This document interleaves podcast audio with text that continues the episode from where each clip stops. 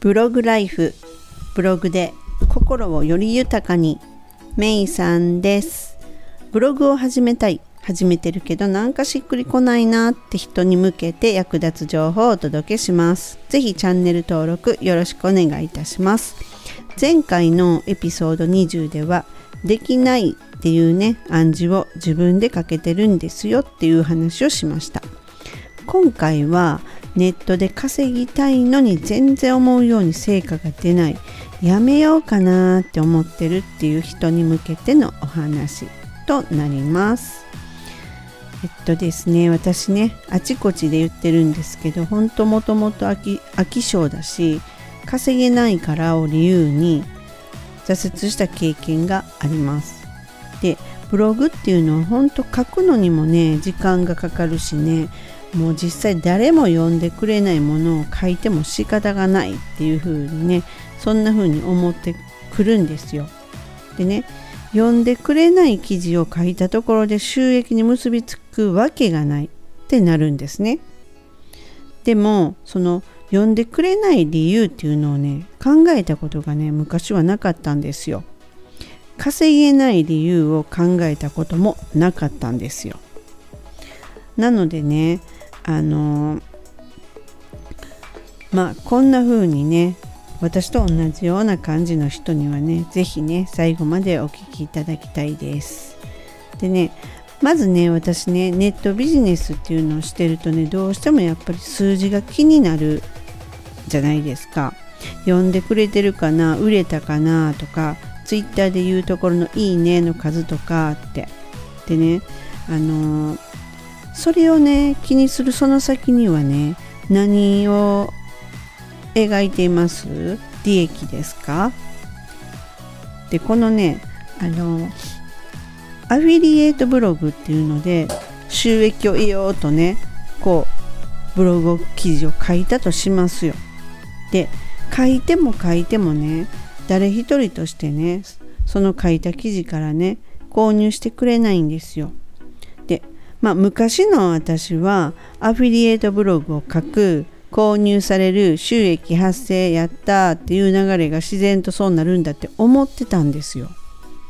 でもねいくら記事書いても本当に買ってもらえないんですよ。でね挫折するっていうことになったんですけどね。まあもちろん買ってもらいたいからアフィリエイトブログを書いてるんですよ。でもねそこでねなんで読んでもらえないのっていうことをねちょっと考えるっていうそのね深く考えるっていうことをしなかったと思うんですね。うん、ででアフィリエイトブログに限らず一番に頭に浮かぶものがやっぱり稼げない稼げない。ってことだったんですよ。で読んでもらうために何が必要なのかどのぐらい積み上げたら良いのか稼げないのは何が足りないのかこんなことをね悩み苦しむこともなくただ単に稼げないというねそんなねあの結果しかね見てなかったんですよね。でそのねじゃあそもそもその稼げないっていう理由は何ってなると稼げないぞという結果本当しか見てないっていうことこそが稼げない理由なんですよ。てかあの結局何が原因で稼げないのっていうことを探そうともしない努力もしないなんですよねだから記事を書いてアフィリエイトポンと貼れば本当に稼げるってそれだけで稼げると思ってたその頭の中がお花畑っていうやつですよね。うん、なのでねあの稼げない理由というものがまあ見つかる前にもね問題は当然あるんですよ。で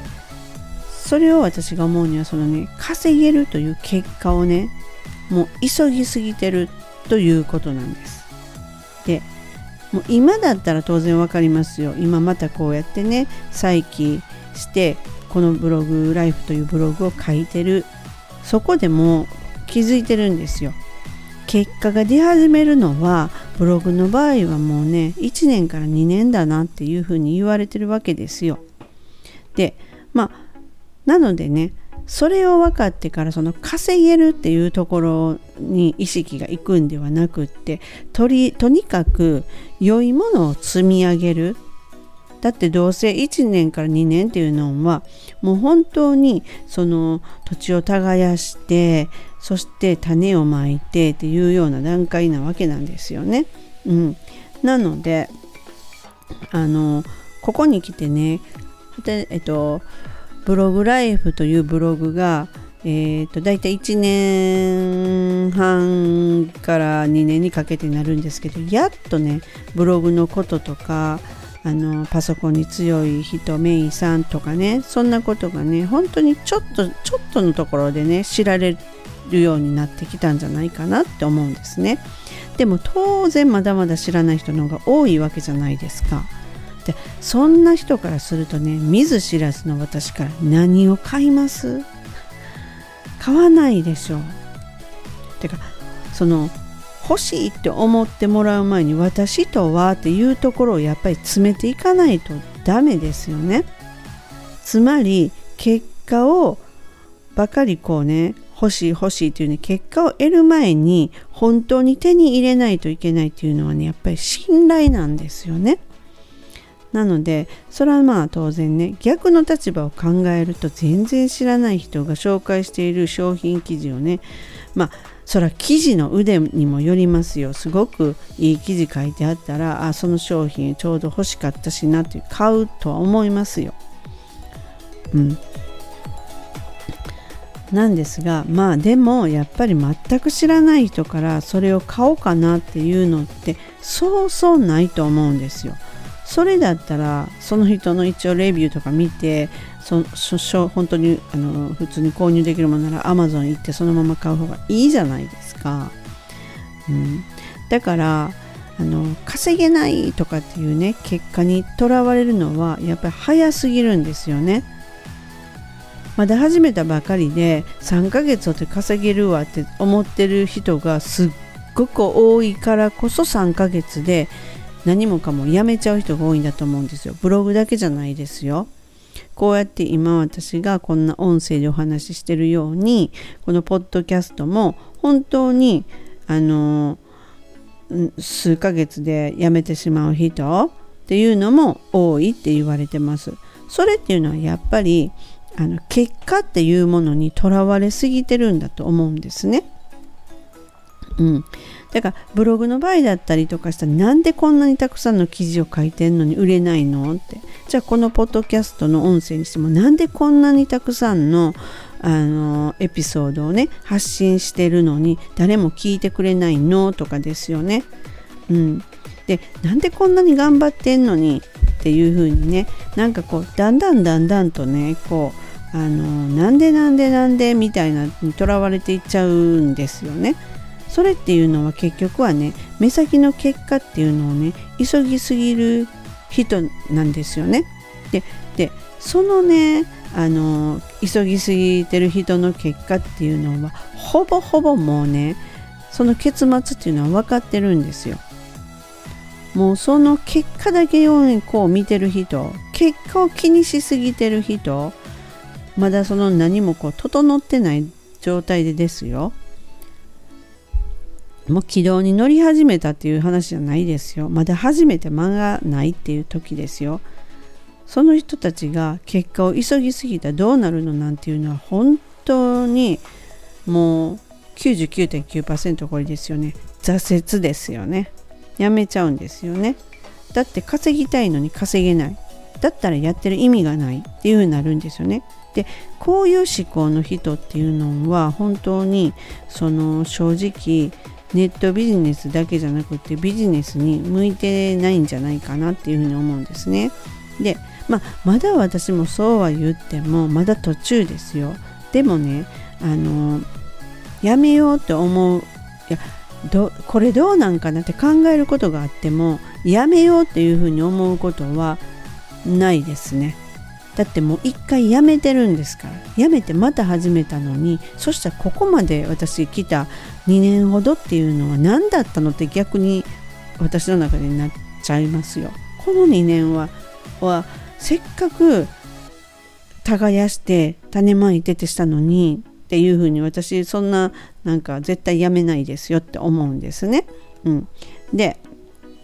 そのねあのネットでねやっぱりね手っ取り早く稼げるものっていうのはそれは当然ありますよ。それはね結構ねリスキーなものでなりますよね。例えば FX とかね仮想通貨の世界ですよね。うん。あのそれっていうのは本当にまあその一瞬はね稼げますよね。でも本当リスキーな世界だと思ってるんですね、うん、でねブログやねあの商材とか販売するそんなねビジネスっていうのはねもうそのスタートした月から稼げるものっていうのはほぼほぼないんですよ。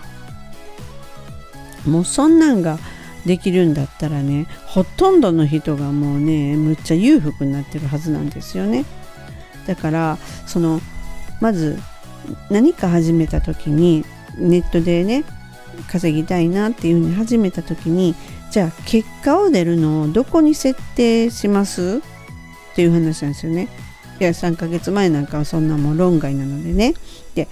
来年ですか？再来年ですか？っていうふうにね思った時にどどういう設定されます？パッと言えます？まあ私は一回挫折してるので本当それがあるからこその私の設定する位置っていうのは当然本当一回挫折する前の設定だったらば当然うーん半年かなとかって言ってると思うんですよ。本当に無知なのでねでも今この1回挫折しての今っていう立場立場じゃないな、えっと、今っていうね状況だったらば私の設定する位置やズバリね結果が出るまでなんですよ。それなんですよ。なのでねこうなってくるとね逆にね焦ることもないしね挫折することもないんですよ。ただただ淡々とねこなしていけばおのずと結果はねついてくるだろうなって私はそれをね信じてるわけなんですよ。なのでねあのやっぱりね自分が挫折したっていうのもね結果を急ぎすぎたからだっていうのがねすごいわかるのであの